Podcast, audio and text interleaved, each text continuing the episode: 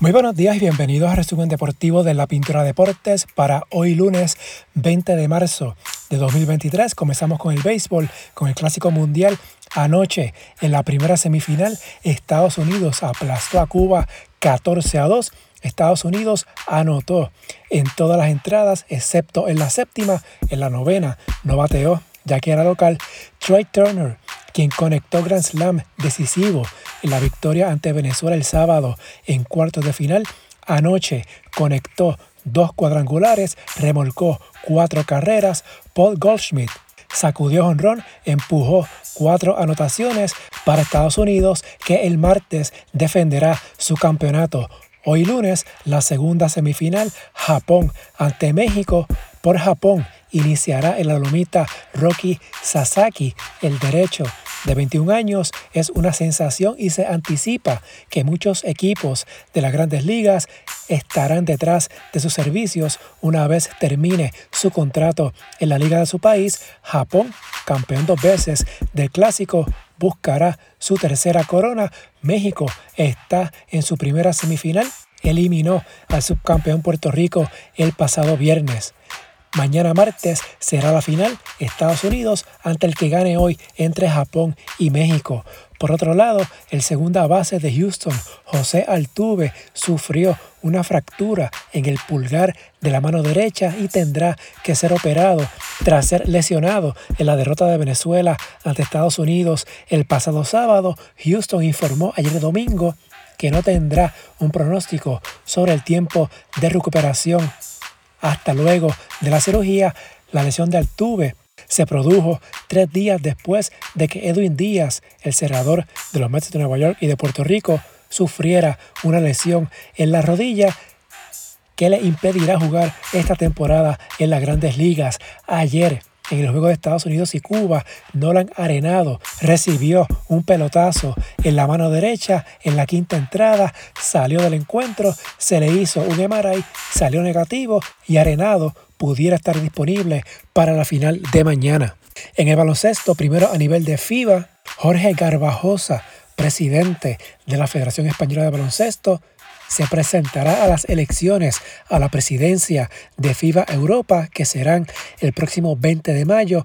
Garbajosa luchará por el cargo ejercido hasta ahora por el turco Turgay Demirel con el presidente de la Federación Francesa Jean-Pierre Siurat. En la NBA ayer domingo, Nikola Jokic, 22 puntos, 17 rebotes, 10 asistencias en la victoria de Denver sobre Brooklyn 108 a 102. Oklahoma City sorprendió a Phoenix 124 a 120. Shagius Alexander 40 puntos por el Thunder. Devin Booker 46 en la derrota. En otros partidos del domingo, Milwaukee venció a Toronto con triple doble de Yaris Antetokounmpo, 22 puntos, 13 rebotes, 10 asistencias.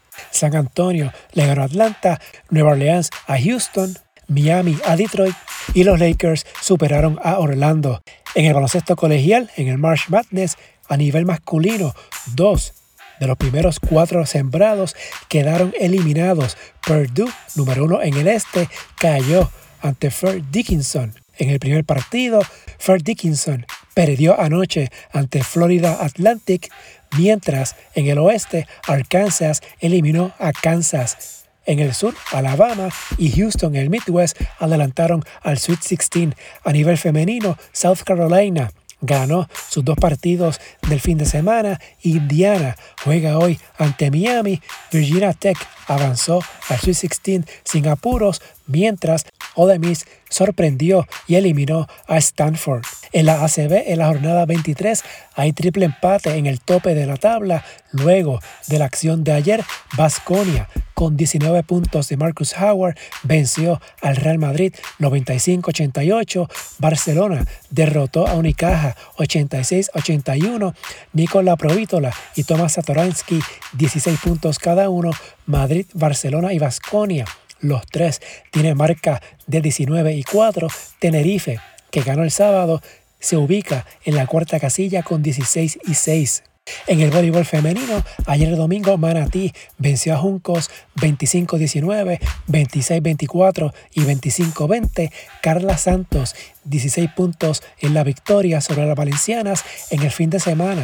Las atenienses se apuntaron dos victorias en el mínimo de tres parciales. El sábado vencieron a las líderes changas de Naranjito. En la tabla, Naranjito está de líder con 26 puntos, marca de 9 y 4. Santurce y Caguas tienen 24 unidades. Las Cangrejeras, marca de 8 y 4. Las Criollas, 8 y 6. Corozal tiene 23 puntos, marca de 8 y 5. Las Pinking campeonas llevan 5 victorias consecutivas. Manatí está en quinto lugar con 22 puntos. Juncos tiene 13 y Ponce en el sótano con 9 unidades. La temporada continúa el jueves cuando Juncos visite a Santurce.